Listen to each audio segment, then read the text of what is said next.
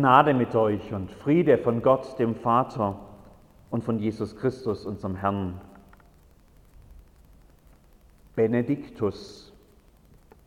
Gelobt sei der Herr, der Gott Israels, denn er hat besucht und erlöst sein Volk und hat uns aufgerichtet ein Horn des Heils im Haus seines Dieners Davids, wie er vor Zeiten geredet hat durch den Mund seiner heiligen Propheten, dass er uns errette von allen unseren Feinden und aus der Hand aller, die uns hassen. Und Barmherzigkeit erzeigte unseren Vätern und gedächte an seinen heiligen Bund, an den Eid, den er geschworen hat, unserem Vater Abraham uns zu geben, dass wir erlöst aus der Hand unserer Feinde ihm dienten ohne Furcht ein Leben lang in Heiligkeit und Gerechtigkeit vor seinen Augen.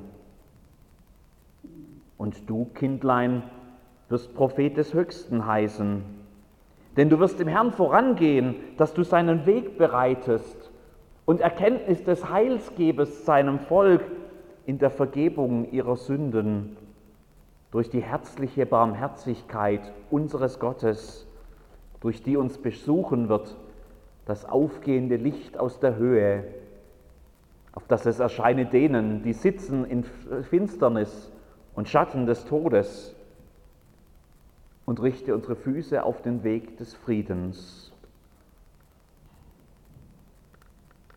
Liebe Schwestern und Brüder in Jesus Christus, Lasst uns ein paar Worte über Zacharias reden.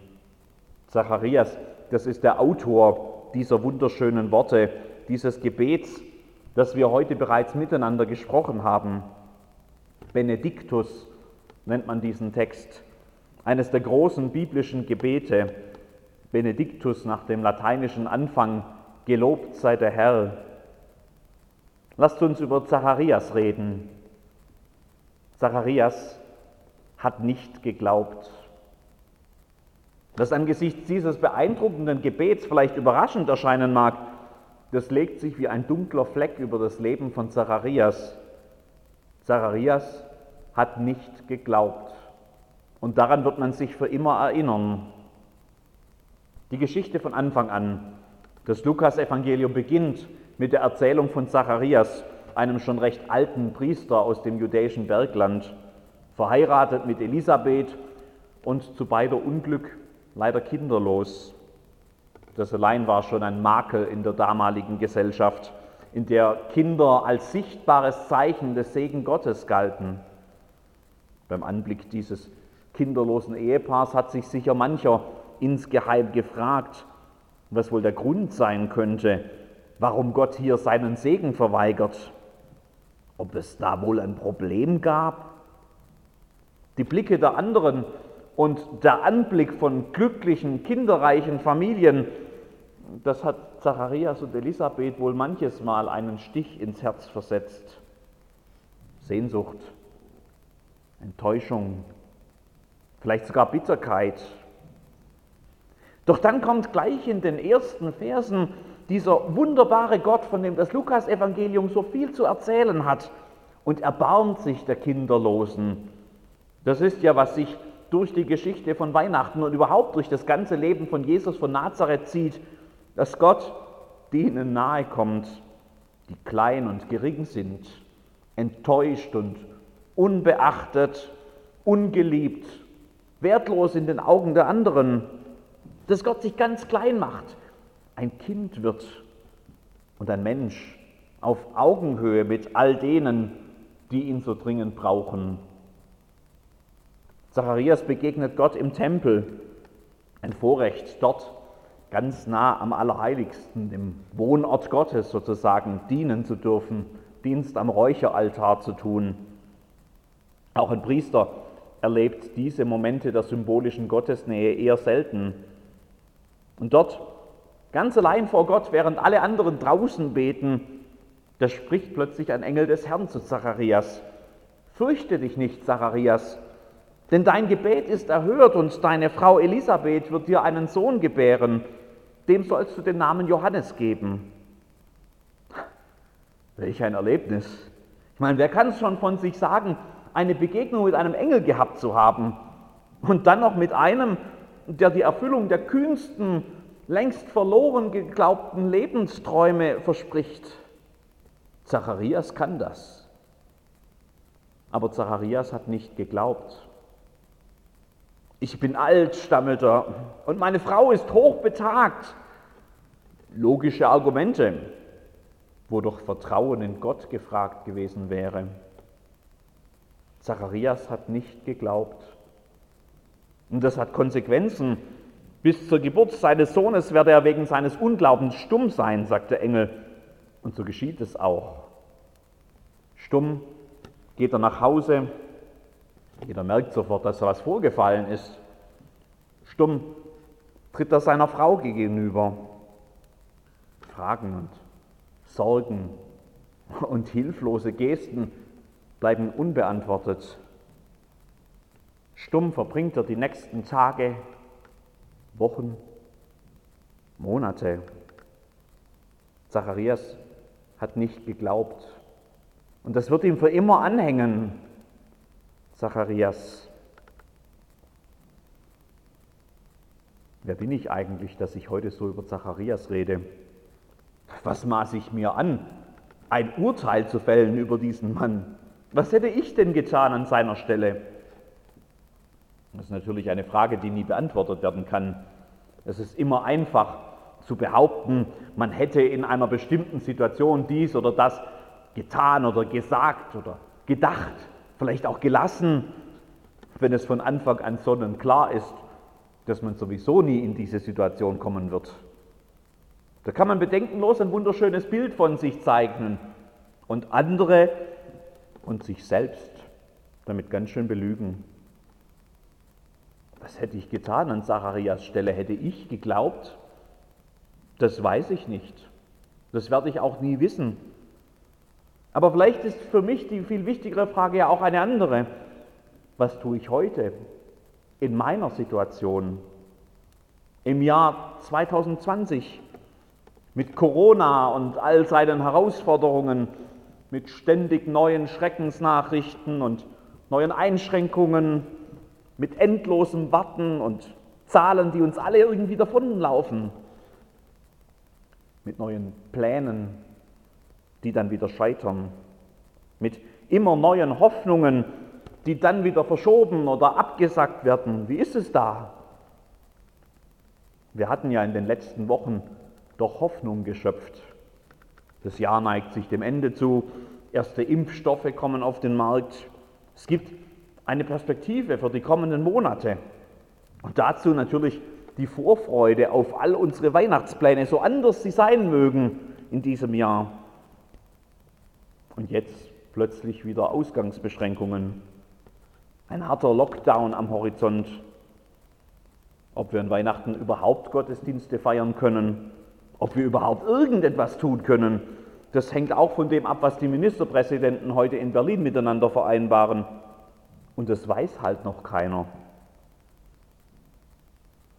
Ich merke in all dem plötzlich, fühle ich mich Zacharias viel näher, als es mir eigentlich lieb ist. Ich merke, auch mir fällt oft das Glauben schwer. Die fast schon wieder vergessene Jahreslosung für 2020, die könnte von Zacharias stammen oder von mir. Dieser Schrei, ich glaube, Herr, hilf meinem Unglauben. Auch mir fällt oft das Glauben schwer. Das Vertrauen auf Gott. Mich auf ihn zu verlassen, das heißt ja auch, mich damit abzufinden, dass ich selbst nicht immer alles unter Kontrolle habe, dass mir oft gar nichts anderes mehr bleibt, als mich in seine Hände fallen zu lassen, weil meine Hände sowieso nichts mehr ausrichten können. Kaum ein Jahr hat mir das so krass vor Augen geführt wie dieses. Auch mir fällt oft das Glauben schwer. Zacharias war Priester, ganz nah bei Gott. Brückenbauer zwischen Gott und den Menschen. Näher als er durfte kaum jemand zum Gnadenthron, zum Allerheiligsten. Zacharias hat nicht geglaubt. Ich bin Pfarrer, berufen, das Evangelium zu verkünden, davon lebe ich, dafür lebe ich. Und auch mir fällt oft das Glauben schwer. Wie mag es da erst anderen um uns herum ergehen? Denen, die dieses Jahr noch mal ganz anders mitgenommen hat, weil es ihnen eben nicht so gut geht wie mir, weil sie ihre Arbeit verloren haben und ihr Einkommen, weil sie den Kontakt zu anderen verloren haben und einsam zu Hause sitzen, weil sie liebe Menschen verloren haben, die ihnen jetzt ganz schmerzlich fehlen, weil sie die Hoffnung auf eine Zukunft und das Grundvertrauen in unsere Gesellschaft und unsere Sicherheit verloren haben. Und ich bleibe stumm. Fällt uns am Ende gar alle des Glaubens schwer? Ich frage mich ja, wie Zacharias die Monate darauf verbracht hat. Stumm schaut er zu, wie, naja, wie erstmal gar nichts passiert. Das dauert ja, bis eine Schwangerschaft wirklich sichtbar wird. War er hin und her gerissen zwischen Zweifeln und Hoffen? Immerhin hat er ja einen Engel gesehen. Oder hat er sich das alles nur eingebildet? Wir würden da heute wahrscheinlich schnell ein paar passende psychologische Erklärungen finden. Selbst das Stummsein könnte man gut auf diese Art und Weise erklären. Hat Zacharias auch solche Erklärungen gesucht? Und dann, als Elisabeths Bauch sich sichtbar zu wölben beginnt, eigentlich ja ein Grund für grenzenlose Freude. Für Zacharias muss dieser Anblick auch jeden Tag eine Erinnerung gewesen sein, dass er dieses Geschenk Gottes erst einmal nicht wahrhaben wollte. Zacharias hat nicht geglaubt. Das Jahr neigt sich dem Ende zu. Weihnachten steht vor der Tür. Wir haben schon den dritten Advent. Bereitet dem Herrn den Weg. Dieser Wochenspruch hat einen direkten Bezug zu dem Kind, das Zacharias und Elisabeth hier erwarten. Johannes wird es heißen. Johannes der Täufer. Bereitet dem Herrn den Weg, das wird sein Dienst sein. Und dieses Wegbereiten, das beginnt schon hier bei Zacharias. Ob der damals vor jenem anderen, von dem dann die Jahreslosung stammt, auch schon innerlich geschrien hat, Hilf meinem Unglauben? Ich weiß es nicht. Aber ich habe den Verdacht, dass mit jedem Tag und mit jedem Zentimeter, den der Bauchumfang Elisabeths wuchs, auch der Glaube im Herzen von Zacharias zu wachsen begann, bis eben zu diesem Tag der Geburt, bis die Verheißung sich vor seinen Augen erfüllt, bis ihm der Mund wieder aufgeht. Und da platzt es aus ihm heraus, was sich da über all diese Tage und Monate angesammelt hat in seinem Herzen. Zacharias glaubt, gelobt sei der Herr, der Gott Israels, denn er hat besucht und erlöst sein Volk und hat uns aufgerichtet, ein Horn des Heils im Haus seines Dieners David. Zacharias glaubt. So groß ist sein Glaube geworden, dass er ihn gar nicht mehr für sich behalten kann. So intensiv ist seine Hoffnung, dass er nicht nur den verheißenen Sohn sieht, der gerade geboren wurde, sondern auch darüber schon hinausschaut auf das Größere, was Gott tun wird, auf das, wofür hier der Weg bereitet wird. Durch die herzliche Barmherzigkeit unseres Gottes wird uns besuchen das aufgehende Licht aus der Höhe, auf das es erscheine denen, die sitzen in Finsternis und Schatten des Todes, und richte unsere Füße auf den Weg des Friedens. Zacharias glaubt, bereitet dem Herrn den Weg. Ich glaube, hilf meinem Unglauben. Ich frage mich, wie das in Teilfingen aussehen könnte, wenn Gott in diesen Tagen unseren Hilferuf beantwortet, wenn in uns der Glaube wächst und wächst und wächst und die Hoffnung gedeiht und das Evangelium Wurzeln schlägt, siehe, ich verkünde euch große Freude, denn euch ist heute der Heiland geboren, welcher ist Christus der Herr und wächst, solange bis wir davon völlig gepackt sind und wächst, solange bis wir es gar nicht mehr für uns behalten können und wächst, bis wir es hinausrufen in Worten und in Liedern und in Lichtern und Gesten und Telefonanrufen und Weihnachtsgeschenken und liebevollen Zuwendungen, sodass es keiner überhören kann in diesen Teilfingen, dass das 2020 noch einmal ganz neu und ganz besonders hören muss. Benediktus, gelobt sei der Herr, der Gott Israels, denn er hat besucht und erlöst sein Volk und hat uns aufgerichtet ein Horn des Heils im Hause seines Dieners David. Und durch die herzliche Barmherzigkeit Gottes besucht auch uns in Teilfingen, nicht nur hier in der Kirche, sondern in den Häusern, trotz Ausgangsbeschränkung und Quarantäne und Lockdown, besucht auch uns das aufgehende Licht aus der Höhe, auf das es erscheine denen, die sitzen in Finsternis und Schatten des Todes, und richte unsere Füße auf den Weg des Friedens. Amen.